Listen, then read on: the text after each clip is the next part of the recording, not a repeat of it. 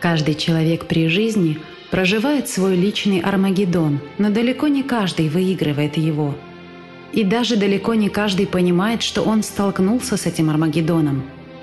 Поэтому не нужно бояться того апокалипсиса, который наступит для всех, ибо гуртом и умирать легче.